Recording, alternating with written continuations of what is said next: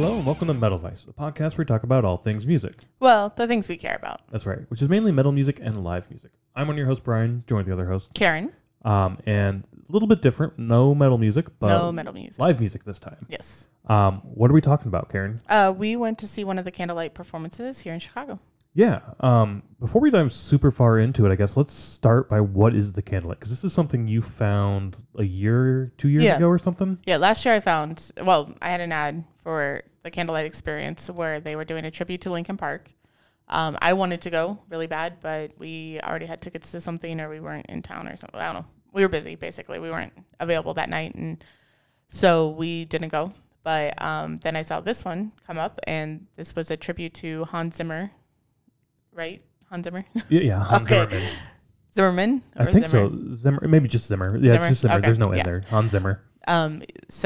Who composes, or not composes. Well, he writes the scores for a bunch of movies. Writes the scores. Yeah. Yes, yeah. That's what I was trying to say. Yeah. So kind of a composer, I would say. Yeah, but we learned last night that he doesn't know how to read or write music. He doesn't know how to read or write music and has other people who he'll make the music and they'll write it down. Yeah. But I would still call that a composer to some extent. Okay. I mean, maybe not. I don't know the nuances enough. Technically, but okay. But yeah, so we went and saw that performance. A little bit more about it, though. The name is Candlelight, and they play in a room full of candles. The only light in the room is supposed to be from the candles. So that's sort of where the name for Candlelight comes from. And they play in not weird venues, but they play in just whatever venue they can find, like an old mansion. Like this was in Stan Mansion here in Chicago, up in Logan Square. Yeah. Just this old mansion that gets rented out a lot for weddings. Like if you go to their website, you can book it for weddings and whatnot. That's mainly, I think, what they get used for, weddings and events. But this was a really cool venue as well. We'll get into the venue here in a little bit, I guess. I'm jumping all over the place. I don't know. And then, as you said, they do a bunch of other music, not just Linkin Park or Hans Zimmer, but they have ballet they do. A bunch of classical music that they're trying to I think they call it democratize or something like that, where they're basically, I think that's what they said? Oh, I don't know. But basically they turn other music, any music into classical music. Yeah, I think the whole point, and even when they came up on stage and talked to the man that was playing, and last night the performance was, the quartet that was playing was, I always say Metropolitan, but that's wrong, it's the Metropolis String Quartet here in Chicago. But it's they were saying that they were trying to bring classical music and make it more accessible and available to other people, because I'm not a big classical fan. I like classical music. Growing up, that was my first love of music was through classical music. And I've been to a few orchestras and classical performances. We were going to go a few years ago to see a Beethoven piece played by the Chicago Orchestra when they were celebrating Beethoven. Yeah. But tickets were insanely expensive. They were really expensive. I want to say over $100 for the cheapest seats. $260. Was it really? Yeah, it was a lot. But maybe that was for two tickets. I can't remember, but it was a lot of money. Yeah. Yeah. So I think this is a good way to make it accessible, cheaper for the average person who might be interested in it or want to go check it out. So I thought that was really cool. Yeah. Getting into the tickets real quick. We already said it was at Stan Mansion. There were three sections of tickets, A, B, and C sections.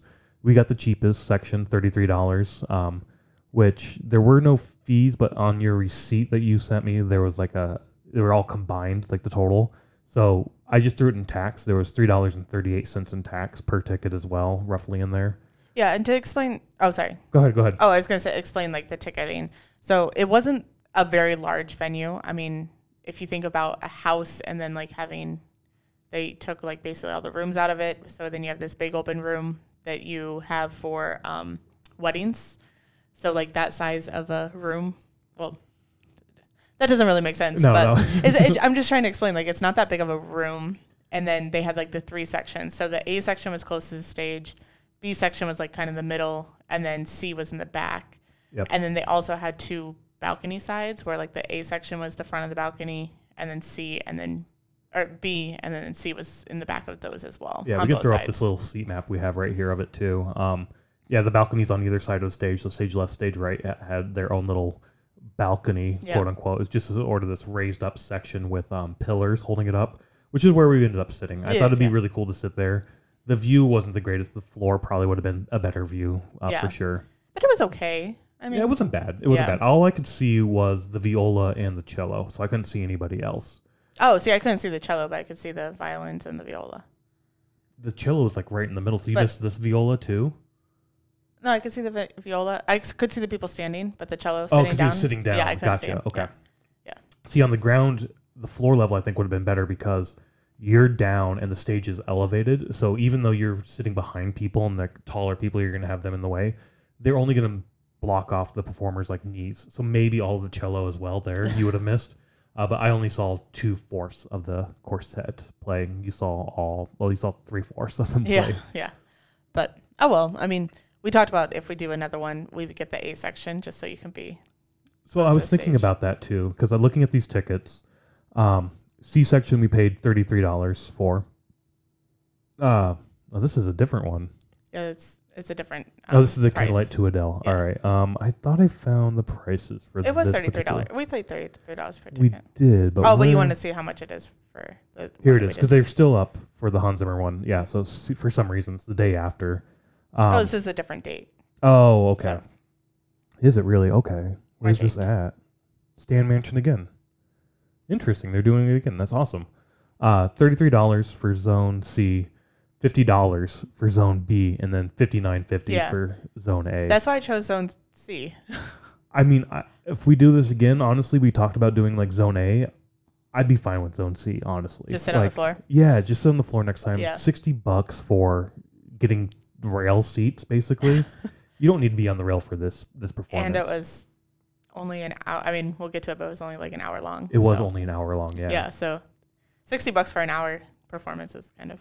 Again, though, like that's cheaper than going to see an actual orchestra. It is, yeah. So you get that classical music, that classical feel for sure, which is awesome, but still pretty pricey for an hour performance. Considering the type of shows we typically go to for live music, where we, you get three openers or two openers and a headliner. Yeah. 3-4 hours of fun for $40. So I don't know, even more like $60 to $100 or something. And that to me, that seems reasonable. Yeah, price but sometimes tag. Sometimes we get all that for $25. Also that, so, yeah. I mean, this does seem a bit steep for a price, but $33 I think is a good sweet spot for me personally. I wonder if I added the cancellation when I bought them, and that's why there was an extra $3. Oh, maybe charge. Interesting. All right. It probably automatically puts it on there, and I didn't notice. I didn't see that either. Anyways, that's a different story. But yeah, let's get into the venue a little bit. We didn't talk a whole lot about this before getting into the performance. The venue, as we said, was in Stan Mansion up in Wicker Park. Yeah, so it's like a, what do they call that? Like a, not brownstone, but like a graystone. Oh, graystone? Those are considered graystones. Okay. Yeah. Just this big stone mansion. Yeah. 2 lots worth of in Chicago? Lot and a half? Maybe a lot and a half. Because but I don't know about up there. There's more rooms off to the side. Well, yeah, because I'm not sure how that all goes together. Because like when you walk through the gate, there's also another mansion like right next to another house. I'm going to say mansion because they're pretty big. Right to the right? Yeah. But that looked like a house. Like that looked like it was attached almost. Or oh, no, there was you could tell that they're like so close, but it's a different building. Because that had the cat. Yeah. Cat tree in it. See, I thought that was the same. Walking up, I didn't look too closely. I assumed that was the same. Because the yard was shared too. That's what I'm saying. Like, I don't know how the lots work. Like, if somebody... Like way back when, bought 2 lots together and then built those 2 buildings. Okay. Like I don't know how that all works. I assumed walking up because the yard was together and everything that we're walking straight up. This is going to be the patron entrance where we're going to go up and go into the venue, and then that other side was either like the offices space for the venue. When they have weddings, that's where their changing rooms and stuff are going to be. That's what I assumed that house was, but it definitely could have been the second house. I didn't look too closely. Yeah, it looked like a real house. So. It did, but I mean, you can have an office cat. That'd be awesome. Anywho, walk up. Staff super friendly, super nice, helping you in. You scan your ticket. You go up to the top of the floor where, go up the stairs to the second floor, third floor, whatever floor it is. I don't know. And then there's sort of a large hall for concessions and bar, basically. Yeah. And then you go into the describing this weird. There's 2 rooms with a hall in between. Yeah, so once you get to the landing at the top of the stairs, to your left is where the venue section is going to be where you go to sit and see the performance at this performance anyway. And then to your right, that's where that concession area is going to be. Yeah. Which is like a bar in the back and then like a couple seating areas and stuff. Yeah. You walk straight in, and straight ahead of you is the stage. You're sort of going down the aisle of the seats, I think. I can't remember exactly. Yeah, there was an aisle. Yeah. And then at the two balconies we mentioned earlier, to the left and to the right. And like I said, we set up there. Candles were along the aisles, I want to think, and on the stairs going up to the balcony, and at the beginning of each section of seats. And then on the stage, there were a bunch of other candles of different heights and whatnot, but not real candles, probably for safety reasons. Yeah.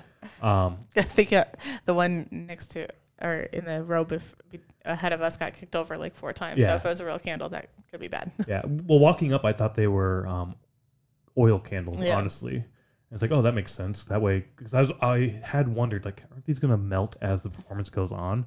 And then we walked up, and I looked down. I was like, oh, it's an oil candle. That makes sense. But then when we sat in our seats and looked down at them, it's just a little plastic fake candle with a light in it. That it's either one of those flickering lights, or there's a little motor thing in there with a wick that the wick goes back and forth. Yeah, that's making it flicker. But it was, I mean, it makes it look really cool, like really realistic, even though that they're electric candles. I was going to ask you, because I noticed throughout the performance, as I would look up at the ceiling or look over to the side, that you'd see not like a flash, but I saw like a little glint of the flicker of light on the ceiling or on the walls. And I was like, oh, that's actually really cool. Yeah, effect. on the back you could see it a lot, like on the back wall or whatever you could see a lot. But I think that's how you kind of know that it's all electric, because the shadow is like the same the whole time. Yeah, and it's not like if you have a regular candle, you can see that it's going to be dancing around a little bit more. Yeah. So. But it was kind of a cool effect. I did see myself from time to time looking at the ceiling or the walls to take a look at that and see what was going on there. Yeah. When the performance started, the members came out. I don't know if they're a band or an orchestra. A quartet. A quartet. There we go. That's what they are.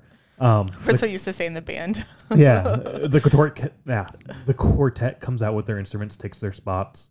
The lights dim, and then all you have is that candlelight to light the performance. There was so much candlelight on stage that it lit them up pretty well, I would say. Oh, yeah. Yeah. And then they had their little lights on their music. Yeah, on their stands to see the music. By the end of it, I don't know if this is the time to bring it up or not, but by the end of it, I did feel like the candlelight aspect of it was a bit gimmicky.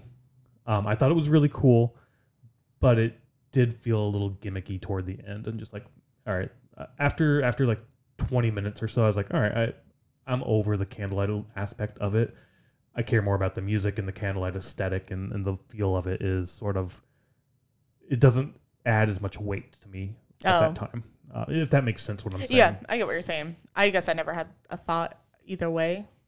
It's cool, but I think I would see the performance even if it wasn't candlelight. Is that what you're trying to get at? I think so, yeah, because we want to go back again, especially for that Linkin Park one. Yeah. I want to check that out.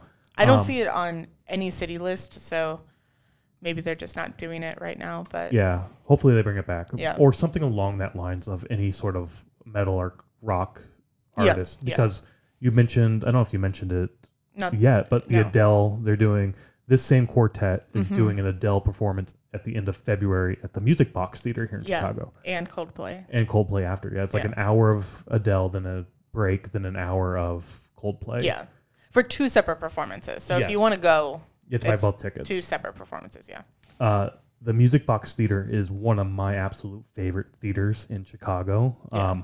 They've got a 70mm projector, so you can see, like, that's where the Hateful Eight, when Quentin Tarantino released it to theaters, he only took it to a few theaters if they had a 70mm projector.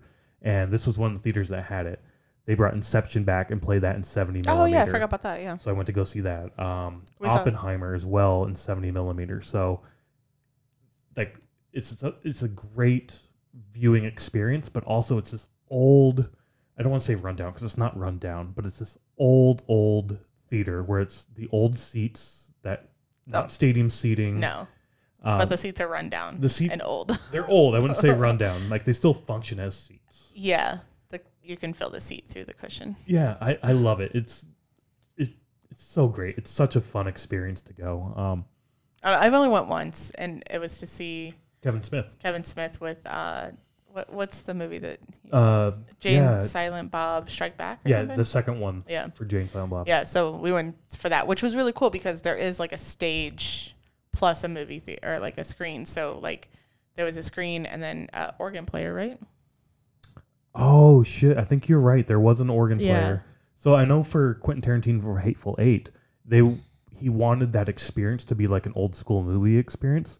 And in that movie, there was an actual intermission part. Oh, okay. And leading up to it, where you typically have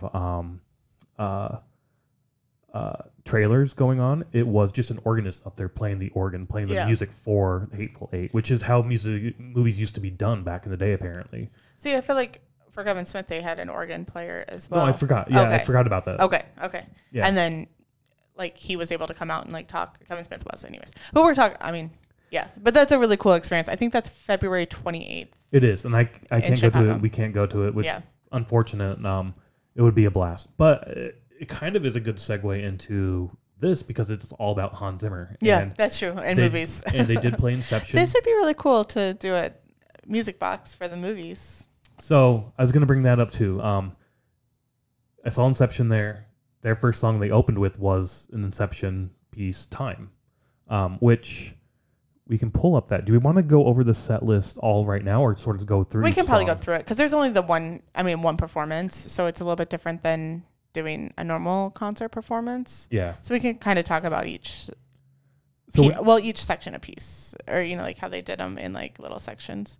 Then they opened with Time from Inception. Fucked that up like 4 times trying to say that.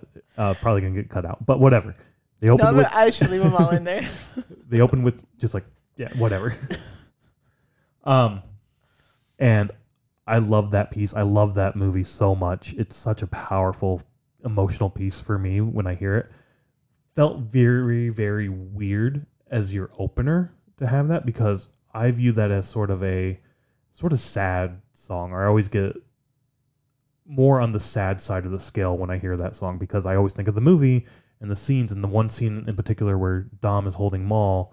And she's saying, but you said we'd grow old together. Yeah. And it cuts back to them in limbo the first time they were there. And up to that point in the movie, you always see them as young as we see them in the movie.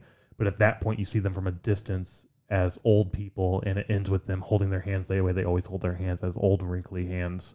Yeah. And it's like, oh, shit. Because then he's like, but don't you remember we did? And like that music's playing. And like whenever I hear that song, I think of that scene. And it's just sort of a sad feeling for me. Which is a weird fucking way to start a show, is with a sad opener. Yeah. Like a very slow, sad song. Yeah. But I love the song. I'm glad they started with that. Well, glad they started with it, but I'm glad they included that. Yeah. I guess, like, thinking of how the shows we normally see, which are normally metal shows, like, if they have a slower song, like, more heartfelt song, it's normally in the middle to give, like, a break. Yeah. A little... lull break where this is kind of different to have it right at the beginning. Definitely a different structure in terms of a live performance because, as you said, a lot of the shows we go to are a lot heavier and faster. You're going to have a lot more moshing. The crowd's going to go into it. So having that slower song in the middle is a great way for the crowd to, like, all right, let's take a breath. Let's recover a little bit before we start kicking each other in the face again. Yeah. Like, I'm thinking... I shit on Disturbed concerts so much, but they kind of go heavy, heavy, heavy, and then they have their, like, Sound of Silence, A Reason to Fight, and everything, like, in the middle, and then they end heavier. I thought the exact same thing, because I was like, there's no way Disturbed would open with Sound of Silence. No. They're opening really cool. with Get Ready. They could even open with The Sickness if they wanted to, but that's their closer, but that'd be awesome as an opener as well. It gets you in the mood. It gets you ready for what you're going to go through. And then, but that's when that middle piece... I thought the exact same thing. Yeah, I don't know exactly where throughout this performance... again, it's probably about 20, 30 minutes in when the candlelight aspect of it started to wear off on me. But I did think about what you mentioned earlier of in this being done in the movie box with the movies.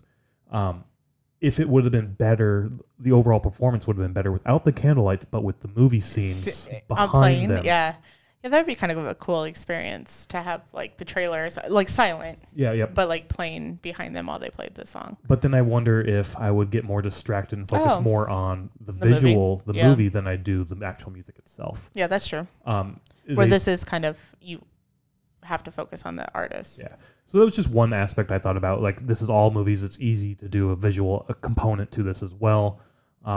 Because, again, for me, the candlelight sort of wore off and felt kind of gimmicky toward the end. If we go again, I'm not going because it's candlelight. I would go to hear the music. If this quartet is like, we're going to be doing music in the park, we're going to be doing our quartet at XYZ venue, no candlelight, just dim lights or whatever, I'll probably still show up for that. I get what you're saying. I feel the same way, where I would rather go just for the live music than, you know, for the candlelight aspect or the. I don't know. I felt like they kept going back to, like, it was a romantic night or something. So this was right around Valentine's Day. So I wonder if it was promoted as sort of like, because if even on the website for where you can book these tickets, they have like a whole Valentine's themed section. Oh, so I think they're all supposed to be like. I mean, they have them all year round. Though, they do, so. But I think it's more like to promote it for that. Maybe. Was it after Inception that? Sorry, I forgot all of their names, but when she started talking about coming out and seeing live music and... Yeah, it was after Time that we had our first sort of speaking interaction with the members of the quartet. I can't remember their names either. The first woman all the way on the left, or I guess stage right, she would have been stage right, played the violin. Yeah. Came out and started speaking, saying thanks for coming out to live music, talked about the song a little bit. First asked, like, all right, who knows what that's from? And there were a handful of people who shouted out, like, Inception. Yeah. Obviously Hans Zimmer. Zimmer. But I know going into it, you had asked, like, you were like, I wonder what it's going to be like. It's all going to be quiet and no, like, interaction, or if they're going to come out there and speak. And there was our answer right away. Yeah. Which they didn't speak that much, but, I mean, every couple songs, I think that they...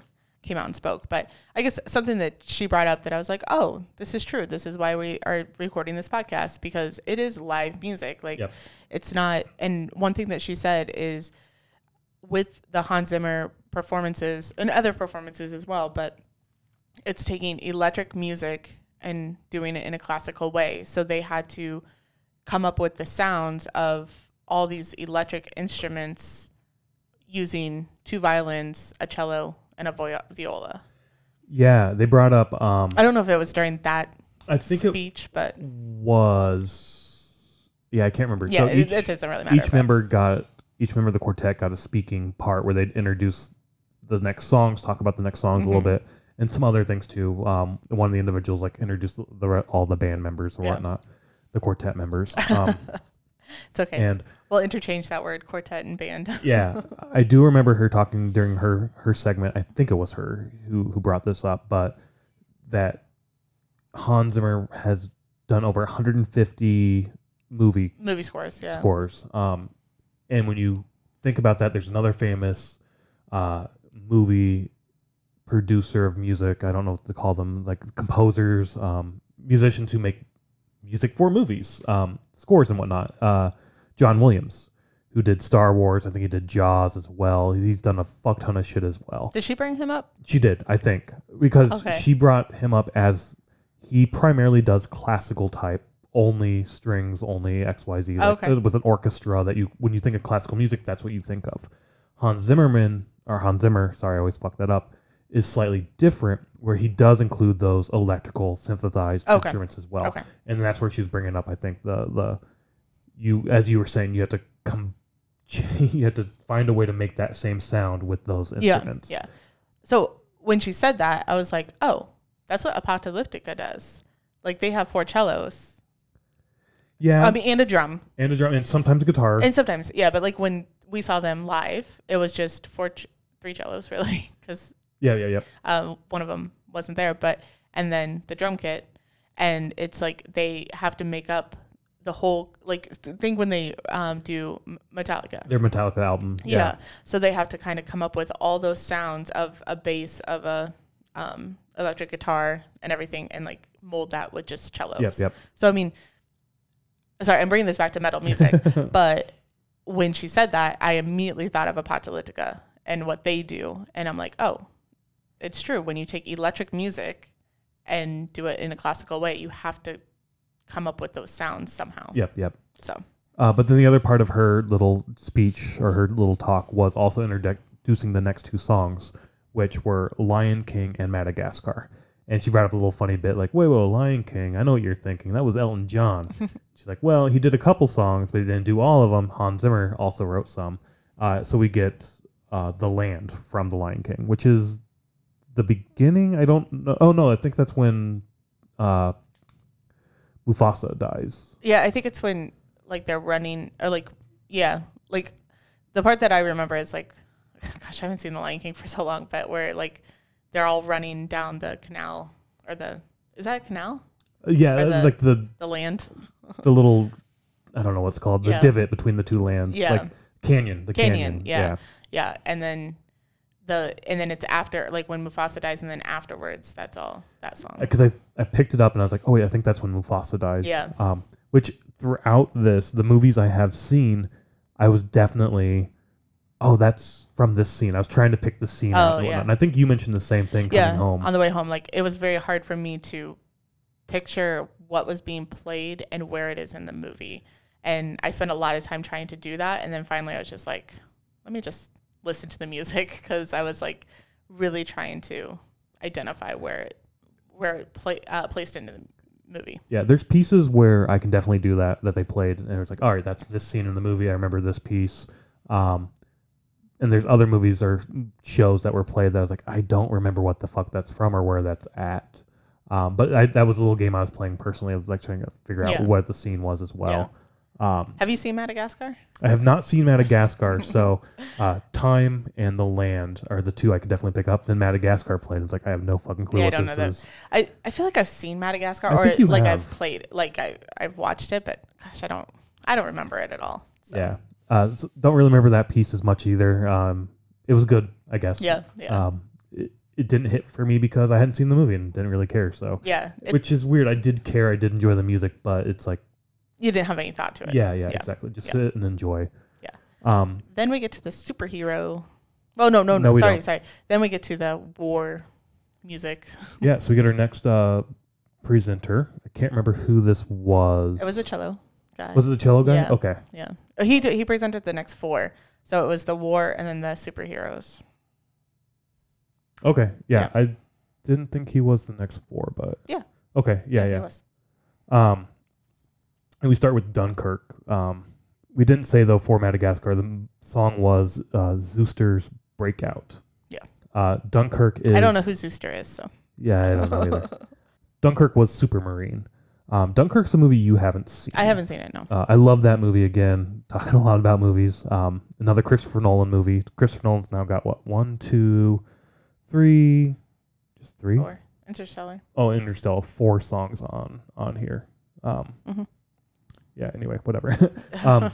Dunkirk. I love that movie. It's really good. You never really see the enemy necessarily. You see a silhouette of a Nazi at the end.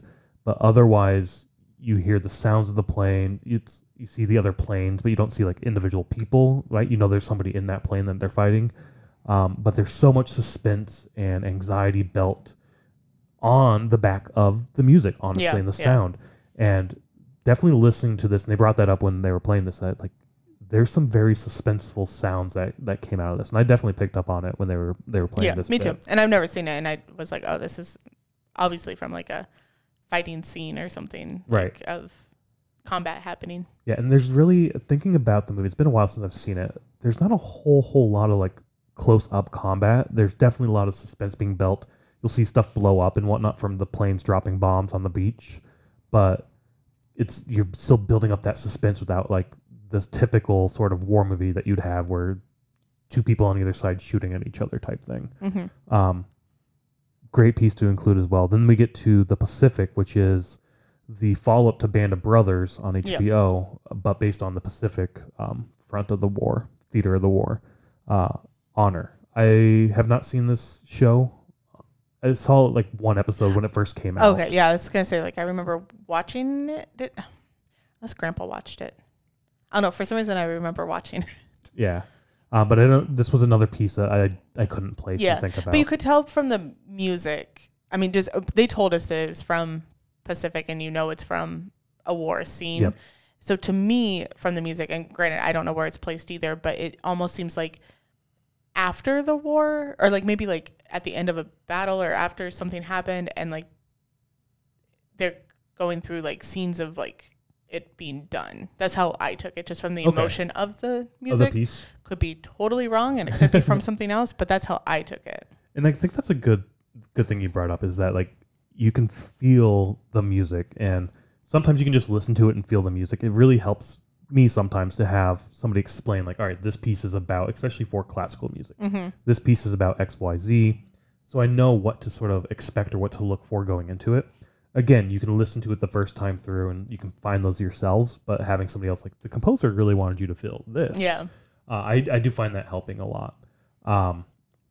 And as we mentioned earlier, like, the whole point of these Candlelight is to sort of bring classical music to make it more accessible and easily attainable for people. And or just a different audience. Or a different audience, yeah. I understand what you're saying with accessible and, you know, obtainable by price and everything that we talked about at the beginning, but also just bring it to a different audience. Like, I think that's how it'd be like if we went to see Linkin Park. I'm not much of a, let's go see classical music, but if they're playing Linkin Park, and that's how I found out about him, is from that performance. And I guess also what I was trying to say, though, is that there are still people making traditional classical music out there today. Composers out there doing that. I don't really know them. I don't seek this music out. There's a audience out there that 100% does seek this out and listens to it and loves it, and great for you. That's awesome. That's your thing. I would still gravitate more towards like the not the originals, but like the old motherfuckers like Beethoven, Bach. You know that you went from saying originals to the old motherfuckers. Well, they're old as shit now. Like I just thought that was so funny how you explained that. But the whole point, right? Like, classical music is still being written. There's still classical music out there. But for the average person, I would say they don't really know about that or seek that out. However, every movie you see, every show you see, there's some musical component to it in the background that you don't really pick up on. And a lot of that, in my mind, is classical music or a classical styling of music. That I know they said Hans Zimmerman isn't a traditional classical music composer and whatnot, but he's closer to it than any band that we go to see. Oh, yeah. Right? Yeah. So I still sort of lump except for Apocalyptica. Yeah, maybe. But I still sort of like lump them in that category, or just adjacent to that category. Yeah. And it's really cool for people to understand that, like, this type of music is still being written and you enjoy it and you just don't know it because it's in the background of the Avengers movie. And You're just not hearing it. Yeah. You're hearing it, but you're not like, you're not picking it up. Yeah. I get what you're saying. So to like listen to that music again without the visuals. Again, I brought that up of, it'd be really cool to have the visuals, but it is kind of cool to not have the visuals and think about, all right, what scene was this in? Or how's this make me feel when I hear this music? I don't know. It's a different way to consume that music that you've seen and heard 100 fucking times, because you've watched The Dark Knight 100 goddamn times by now. Which is our next song, actually. Yep. The Dark Knight from The Dark Knight, another Christopher Nolan movie. This one I was really trying to like pick up on the scene that was happening in the movie, and I think I got more caught up in that than listening to the music. Yeah, a little bit for me. I was actually thinking that, oh, this song is really good. It fits this movie really well. And I was thinking about it late into the night last night, because I went back and watched music for this, as well as for the new Batman movie, The Batman. And I really love the new Batman movie better than this one, this piece. But again, that one fits that movie so well. This fits this movie so well. And at this point now, I'm getting into which Batman movie music do I like most, and not just like appreciating this particular piece of music. Which is really weird for like, as like a fanboy of like, oh, but this Batman movie's better for XYZ. This one's better though. The music here's a little better. Like, you can't switch those music out for those movies. It really does fit that movie. Yeah. So was this song the beginning song that's played? So, or is it in two places in the movie?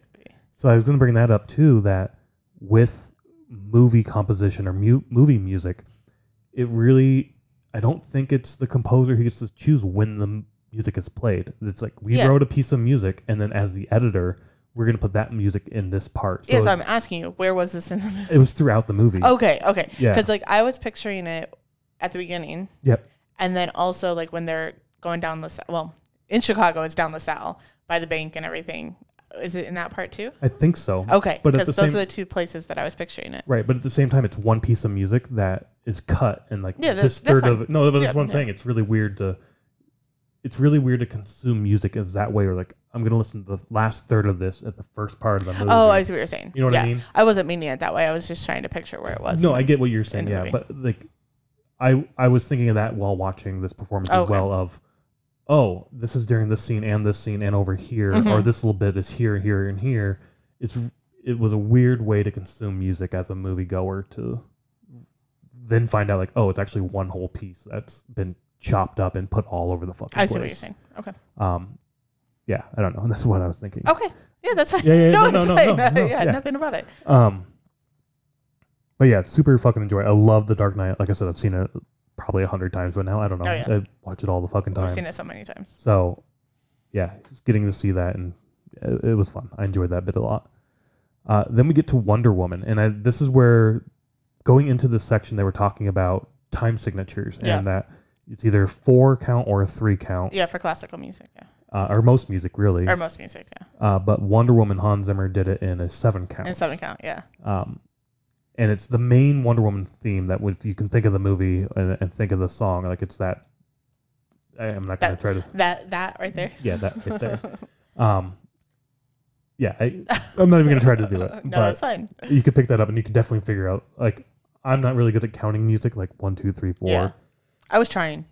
I think I said that in the Uber on the way home. Like, I was trying really bad to, like, try to figure out, like, how do you count to 7?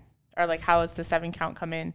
And then I realized, I was like, okay, so if I figure out where the 1 is and then do 1, 2, 3, 4, 1, 2, 3, 1, 2, 3, 4, 1, 2, 3, then I could do it. But I couldn't do, like, in my head, I couldn't do 1, 2, 3, 4, 5, 6, 7, and then start over. It'd be a 4, 3, 4, 3, 4, 3. Yeah. That's how I finally was able to do it at the end. I learned how to count in 8s, so that makes most sense to me. Well, okay. Actually, I learned how to count music in 4s and then dance to music in 8s. So. Okay. I know. I'm just saying. No, like, I know. Yeah. Then we get our next speaking part where we get introduced to the Gladiator song, and our Gladiator suite is the song, and then from Interstellar, which is Cornfield Chase. Which is Cornfield Chase from Interstellar. Yeah. And he told a little fun thing about the cornfield, that it was a real cornfield and they harvested it after. Yeah, I mean, I assumed it was a real cornfield. I know, me too. I just assumed they rented it from a farmer somewhere, that they didn't actually grow it themselves. Yeah, I never had a thought that it was like CGI or whatever. So. Yeah, but apparently they grew their own cornfield and then harvested afterward and sold it to help fund the movie, which is, I guess, a smart way to do it. Better than renting, I guess, but then you have to rent the land. I don't fucking know. Yeah, I don't know how that works. Anywho, that was before we get to Gladiator. Honestly, I was hoping... So I knew that they were going to play an Interstellar song, and I was really hoping that it was going to be the song that's like when the thing's spinning. Oh, yeah. Yeah. I was like, oh, that would be really cool to... That's like a definitely intense sort of... It is, yeah. That's why I wanted to hear was like the intense part. That would fit really well in, I think, with the Dunkirk, because both of those are sort of super high and intense and whatnot. Yeah. But I get like that section was the war themed and superhero themed. This is, I guess, a different sci-fi, sci-fi and fantasy. I don't know, because it's Gladiator, which is some sort of historical, but it's all fake as well. Yeah, I don't know. But Gladiator was "Now We Are Free," I think is the name of the song that was played. It's when basically Maximus dies. Yeah, I think so. And he's like being carried out and whatnot. It's again another powerful moving piece and. One I was definitely thinking about the movie where it fit in.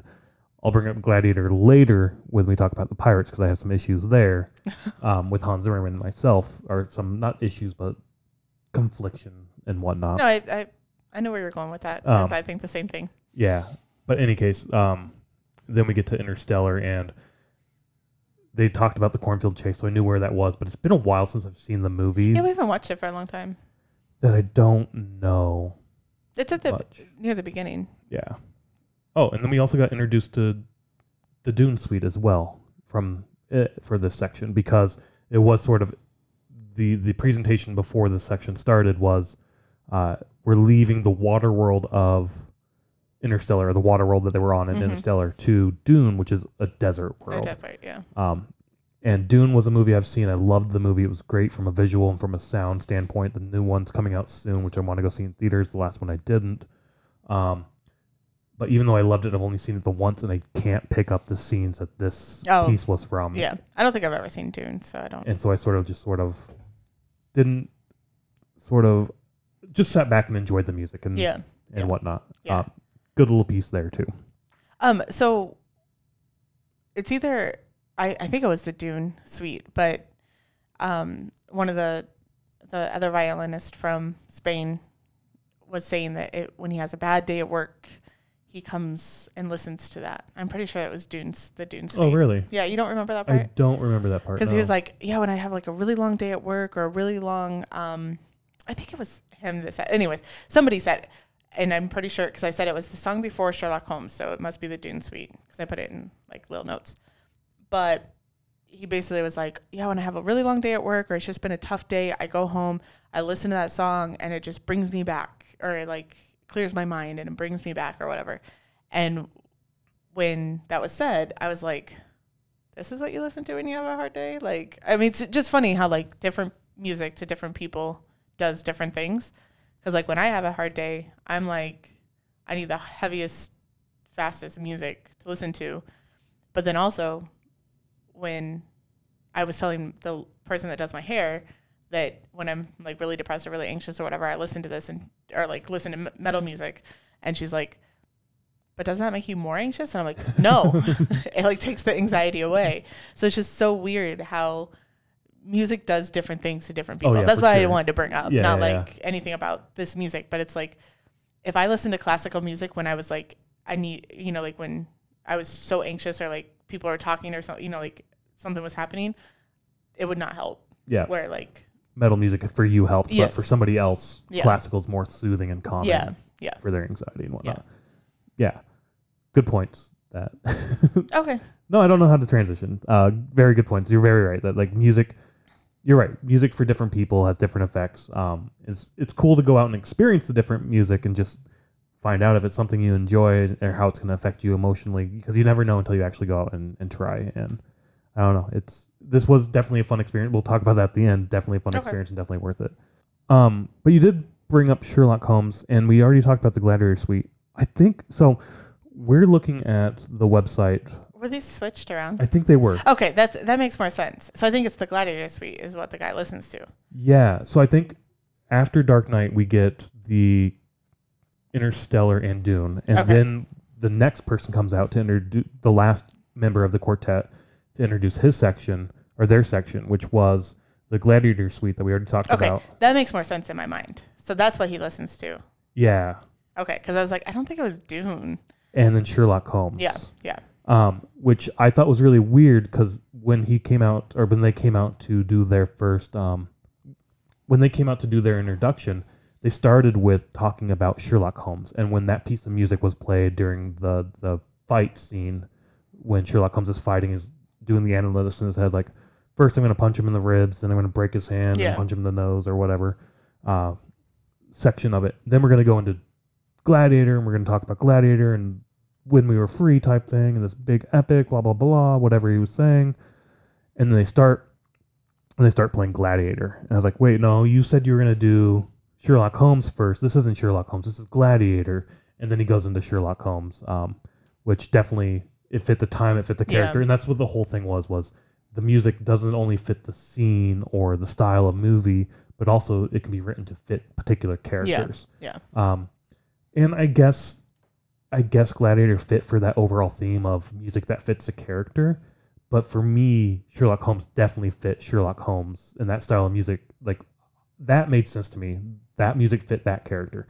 Gladiator, I could see it if I work on it a little bit, but Sherlock Holmes is a much better example of music fitting a character, in my opinion. Yeah, I'd agree. Then we go back to our first lady who came out and did the first little introductions, and she came out and said, you guys have been awesome. We have one more song for you, but if you are really good and really get into the music, we will do an encore. which was kind of weird to announce that you're going to do an encore, because you're going to do it regardless. And this was the thing they talked about all night. Every presenter, basically, every member of the quartet, basically, when they had their little turn to speak, said the same thing of like, we really love hearing from you. We love when you guys applaud and cheer. It really helps us. It encourages us. We can't see you. It lets us know that you're enjoying it and you're having a good time, and it feeds off of us. And we've talked about that a lot of bands and musicians at live shows feeding off the crowd and the crowd feeding off the band. It's a cyclical sort of exchange and sort of environment that happens. For classical music and performances like this, You don't see it? I don't see that. I kind of thought at first because I think she said that actually at the beginning about the whole, like, we perform better when you react, basically. I honestly think some people took that as, like, I'm going to scream certain things throughout the performance. Well, in between songs, it happened. People would scream or cheer and whatnot, which is cool. Yeah, not during the song. Yeah. But not during the song. I took it as more she wanted it during the song. But classical music, you don't really... I know, it really... Like, clap or anything. Or, like, you don't really do anything in the middle. It irks me when people do during it. Because I remember back in, like, elementary school in, like, fourth fucking grade where we had a whole section on classical music. And the teacher was telling us, you do not clap until the composer turns around and bows. Then you can clap. Yeah. Up until that point... The conductor. Up until that point, the performance is still going on. You are silent. And a part of that, it makes sense. Like, if there's a lull or a quiet moment in the composition of the music, that's there for a reason. Yeah, yeah, you shouldn't be. So don't be cheering and clapping during that. But people still do, because there's like a big rise. Like, we call it like a build-up before the drop type thing. Yeah. Like, the silence is the drop. And it's during that drop then that people are like, yeah, let's go. This is awesome. They don't do that. They clap and shit. Yeah, yeah. But we see it a lot. So we try to go see the Nutcracker every year. Yeah. And that's with a live orchestra as well. And we see it during that where, like, there'll be, like, the end of the hype and then people will clap, but the performance is still going on. Right. And it's like, you don't clap. It really pisses me off when it happens, honestly. Yeah. Again, going back to, like, that fourth grade, I could be completely wrong. She could have been completely wrong. But I think that's how I kind of came up. But I think that's what I've even seen. That's what I've seen too. I mean, I haven't been to that many, performances like this, but it is one of those things where you don't really do, like, it's silent. Like, the crowd should be completely silent until they are done, which they didn't have a conductor here, but it was like as soon as they dropped their violins, that's when everybody would clap. Because you knew that piece was over, that piece of music was done, and then, all right, let's clap for Dark Knight, and then let's go on to the next piece. Yeah, but I don't remember what I was gonna say from that. I had something before we went into the whole staying silent thing, but like the encore of her being. If you're really good, we'll do an encore. Yeah. No, it wasn't. It wasn't about that. It was about the whole feeding off the energy thing. Oh. It was about the classical music part. And maybe this is what you were trying to say is, like, for classical musicians, like, you don't have that crowd movement, or you don't have even the cheering and stuff in the middle of the song, or, like, you don't have callbacks or, callbacks, right? Or callouts. Like the call and response. Yeah. Yeah. So you don't have that in that type of music. So for them, it is the clap at the end or the excitement at the end sort of thing. Where during metal shows, I mean, that's what we normally see is metal shows. You have the crowd movement. You have the cheering, the call-outs, the everything like that. So, I mean... Yeah, you have your popular songs where people know the lyrics. They start singing it. Yeah. And if the crowd sings it louder than the singer, like, the singer has to, like, love that. And so does the band of, like, holy shit... Our stuff is resonating with them. That's a different type of live performance than this is. Yeah. So. But what I'm saying is for, like, the appreciation or, like, how they were saying, like, oh, we feed off your energy. They really don't get that energy for the 5 to 7 minutes. It's at the end of the performance. Yep. Yeah. That you actually get that energy. So I don't know. It's just, I'm not saying, like, anything is bad about either one. It's, just, it has to be a different experience for the performer. Yeah. And I was assuming that they were saying, well, when they first said it at the beginning of, we feed off your energy, make sure we can hear you type thing. I was afraid. I knew he was going to do that. I was afraid that would encourage people to sing or chant or say stuff during the middle of the piece. Yeah. Which would have, again, irked me a little bit more. There were some fucking shit eaters around us that wouldn't stop talking during performance. And it's so weird because, I mean, this is quieter music and stuff, but it was like people were whispering. Yes. And I think that they thought, like, oh, if I whisper, nobody can hear me. This cat's being very needy. But yeah, like thinking that, like, you can't hear you whispering or whatever, but I'm like, that, yes. And very distracting. If only one person's doing it, maybe you don't hear it, but I felt like 10, 20, 30 people were doing it, and we were walking out and there was like a group of guys like, did you hear so-and-so? Would not shut up during it. Yeah. And I was like, God damn it, shut the fuck up. Yes. You're like, off your phone for an hour. It's fine. You can live. You will be fine. Like, God, we hear it all the time at normal shows that we go to, and it pisses us off whenever we hear it there too. And that music's normally a little bit louder. Louder, and also you have typically on the floor where we usually see shows, you have the mobility to move away from that if we wanted to. Yeah, be a little distracting for us as we're walking around to other seats. Like, fuck this, it's too loud over there. We're gonna go sit over here in the aisle. Like, no, that's just not gonna happen. Okay, buddy. Sorry. Anyhow, she came out and did that whole little talk into the last song of the evening, which was. The Pirates of the Caribbean sort of melody. Yeah, that was really fun. Not melody. Yeah, melody. Melody. I was going to say, what's it? Montage type of thing. Not a montage. When you meld a bunch of shit together. Oh. Because the melody is like a musical term. Oh, is it? Okay. How the music is sounding and whatnot. What's the word I'm looking for? I would call it a melody because it's not like a full... You're taking like multiple songs and putting them together. Yeah. Yeah. I mean, that's what I would call it. Like when they, like, say Machine Head, when they do the Slayer, like, do you call that a Slayer melody? No, there's something you call it. There's a different terminology for it. I can't think of what it is right now. Yeah. The only thing coming to my mind is a melody, but I know what you're saying. Not a montage. Cause that's like in the movie and whatnot. Anywho, then they came out and they did their Pirates of the Caribbean little bit as well. Love this movie. Love these movies. Love this soundtrack or the composition, like these songs as well. It was a few years ago though. For Pirates of the Caribbean, like the big Jack Sparrow bits whenever he's doing something heroic and big and grandiose, his sort of main theme music comes through, and I heard that I was like, I swear to God, I've fucking heard this before, and it took me a little while to place it.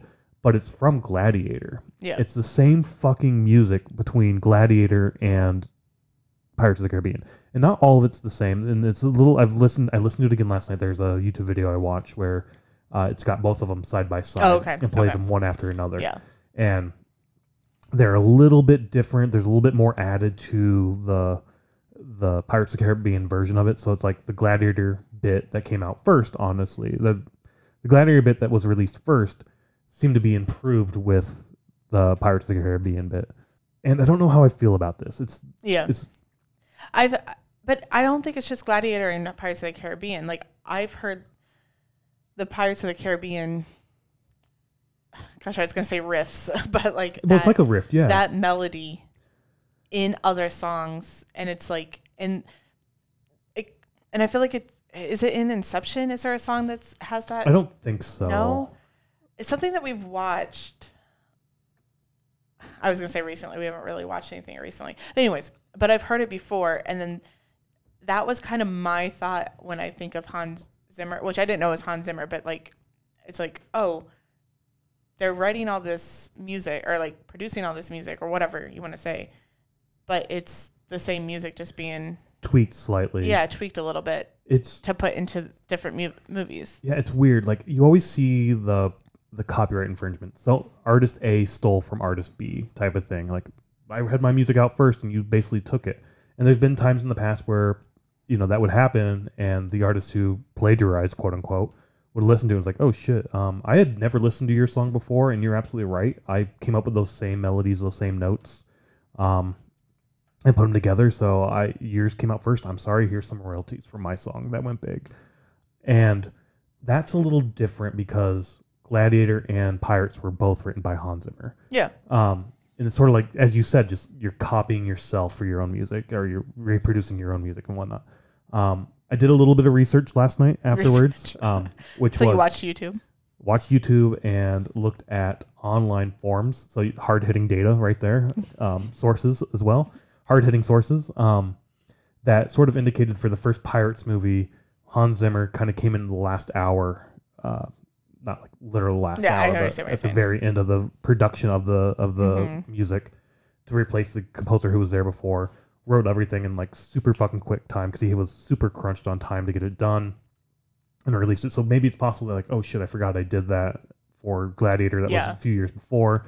And I just sort of reproduced it. Or this action scene's almost the same, or you sort of could get the same feeling. Yeah. But I instantly go back to like the music we listen to, Disturbed, for instance, right? For The Sickness, that drum beat at the beginning. If they fucking took that same drum and put that in the middle of Bad Man or whatever fucking song they have out now, fans and people would look at them like, what the fuck? You're just like, what the fuck are you recycling doing? Your music again? Yeah. And sure, there's some bands out there that people like, all your music sounds alike. Well, Disturbed does, but... Sure, exactly.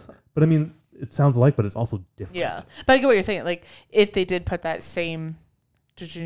Yeah, like if they put that in a different song, like people would pick that up. Yeah. And it wouldn't be like... But I mean, I guess when I say all Disturbed music sounds alike, it's like the guitar riffs and the bass. The structure of the song. The structure of everything is the same. And they have the same... Yeah, like every song's going to have like... Yeah. A melody and then a hard part and then a melody. And so it's really hard for me when Hans Zimmer basically plagiarizes himself. Yeah. And I'm not saying that that's the case. I just I mean this was before I even knew it was Hans Zimmer, so this is probably like 10 years ago or whatever. Like I was like, "Oh, I've heard that song before." Yeah, like, same. Yeah.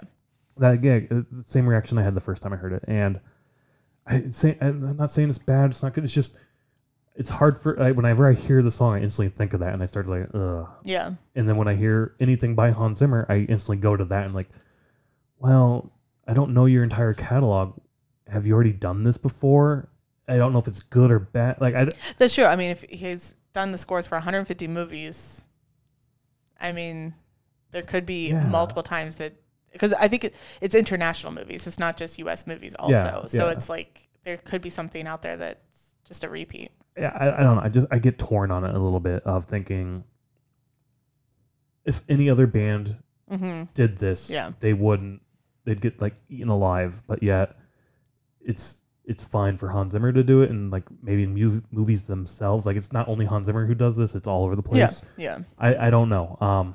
I did see another video I watched. I think I showed it to you a while ago, where they took Hollywood movies and the composition, and John Williams was a big offender of this, where they played his movie music mainly from Star Wars, and they showed a composer who wrote classical music beforehand, and they overlaid them, and it was like almost identical. Oh shit, really? Like the main Star Wars theme was sort of a ripoff, basically, of somebody else. Oh. See, that's bad. Don't do that. Right. But this is you plagiarizing yourself with Hans. I don't know. Yeah. But no, what I was saying is like what that guy did, because... Yeah. In any case, we came to an end. We got our encore because the crowd cheered really loud, stood up even, and we got more pirate music. Yeah. And during that little bit, you could pull out your phone. You weren't allowed to do photos or videos. Yeah. But during this last song, you could do it, and it only lasted like a minute too. Yeah. So if even that, the couple beside me though had their phone out. Did they have it quite a bit? A lot. We've been to other shows where they say, do not use your phone. Yeah. And then there's people all over the place using their phone. Yeah. So we just respect it. I mean, like when it's announced. And I knew that going in because I did read the frequently asked questions little thing. And I was like, oh, phones aren't allowed. So we discussed how we were going to do this. Are you going to post anything on social media? We might. I haven't looked at the photos yet. You sent me some beforehand because we did some of the stage, the venue. We did this. I think the last time we saw a show like this was the Acoustic Wage War and somebody else show. A Day to Remember. Yeah, their show. And the same thing was announced, like, please do not take photos. We were at the Chicago Theater, so awesome venue, so we just took photos of the venue and posted that. Yeah. Same thing here, awesome venue. We got some photos of the band. Yeah, that was one that they said no photos, no video, but everybody did it. Yeah. So I don't know. I don't want to say we're better than everybody else, but we just wanted to respect the... Yeah, try to respect the wishes of the performers for sure. Yeah. But you mentioned you had read that beforehand. Also beforehand, when you bought your tickets, it gave you a tentative program, which is, like I said, we had been reading off of. I like going into shows not knowing the set list. Yeah. And I think you do too. Yeah, I do. I purposely did not look this up, but I think you saw it. What are your thoughts about knowing the set list ahead of time? Well, there's two things. One, that they announce the set list. I mean, granted, we think Gladiator and Dune were mixed or just flipped or whatever. Or is this a different one? Has that the actual songs? So this is the Adele one. They have a tentative program for that as well of all the songs they'll play for Adele, which is, again, I don't like that. You know you're playing Hello. You know you're playing Rumor Has It. Set Fire to the Rain. Oh, Set Fire to the Rain. And Rolling in the Deep. Like, these are classic Adele songs that you know you're going to get. I don't like knowing it ahead of time, though. Yeah. Like, I mean, I guess. But, yeah, when you buy your tickets, you have to look at. I guess you don't have to look at this, but. Yeah. They were talking about this performance, like promoting it. At last night's show when we saw the Hans Zimmer one, and they brought up, like, if you want to listen to a bunch of breakup songs, come do that. Then go get dinner and come back again for more breakup songs. Looking at this, though, Hello. Fucking slow, sad, goddamn song. To start with? Don't fucking start with something so slow. Start with Rolling in the Deep, something heavy and, like, uplifting. But Rolling in the Deep is, like, a classic closer for Adele, I think. Yeah. So it's really weird to see a performance start with something so soft and sad. Yeah. Anyways, you asked. Sorry. No, go ahead, I agree with you on there, but you asked about seeing the set list beforehand. I did see it because, I mean, when I bought the tickets, it was listed right there. But then also, I mean, bands do this as well, where they're like, "Hey, this is the song I'm playing" or whatever. But this was done a little bit differently, where we were talking that one person would. So out of the quartet, like one person announced every few songs. So, like, say when the cello guy was announcing the Dunkirk, Pacific, Batman, and then Superwoman, like Wonder Woman, excuse me. So when that was being announced, I was like, oh, so now I know the next four songs that you're gonna play. Like, cool, but cool. Yeah. I don't know. I just didn't really like that setup. I mean, that would be like Randy going up and being like, okay, so we're going to now play Lay to Rest and then 512 instead of Walk With Me in Hell. Yeah. Like, these are the next four songs. Yeah. Like, these are what we're going to play, which, I mean, bands do that. Like, going back to Lamb of God, like, he does say this song was written about my short stay in a gated community. You know, like, so you know what songs, you know, it's going to be 512, but it's like, it's not like he's announcing four songs in a row. Here, the next song. I mean, that'd be kind of like a band being like, okay, we're going to play our encore now. It's going to be Enter Sandman. Yeah. You know, like, I don't know. So I didn't, like, I get why they did this so that you can kind of see, like, what is going to be played. Now, this is tentative program, but it's like, it is the program. Yep. Well, I mean, with two things flipped, but, like, I don't know. I don't like how they announced the songs during the performance either. And, like, if we see the Linkin Park one, I'm probably going to try not to look at this, or I'll be like, hey, can you... I could buy it. Buy the tickets really quick and don't scroll down sort of thing. Yep. I don't know. It's just one of those things where it's like, I don't want to know. It's also different, though, I think, for classical music as a whole, because the few classical performances I saw way back when were... They did, in celebration of Beethoven, Des Moines as well, where they did every single one of his symphonies. And you bought knowing what symphony you were going to go to. So you already knew what they were going to play. You kind of know what you're getting into. Yeah. It's like, I'm going to go listen to this piece of music. I'm choosing to listen to this piece of music. Not like, I'm going to go see this artist and hopefully I hear the song I want to hear. It's, I'm going to hear the song I want to hear. That makes sense. So maybe it's just the different style of music. It could be. Well, and I'm wondering, I haven't been to, maybe we need to just go to a symphony, like a real, I'm saying real symphony performance, but just go to kind of see what happens.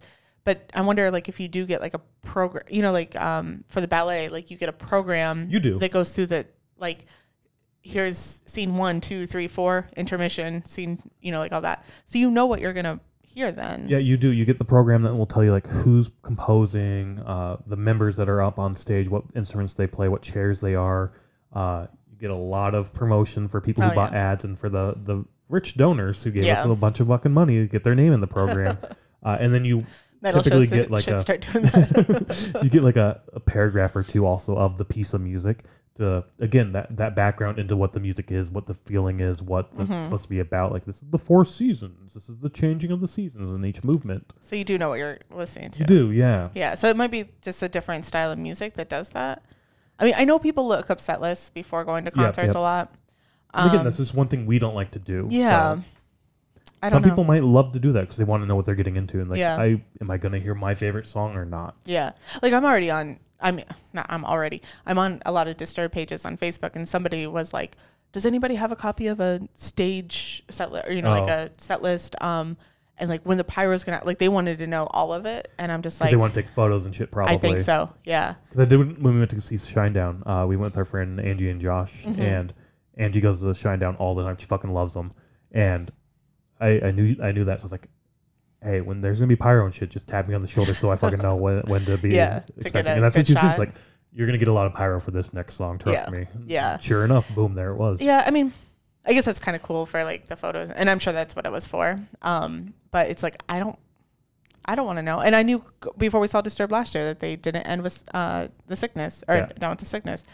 And it's like, when I saw that on... Facebook, I was like, I don't want to know that. Like, why would you say that?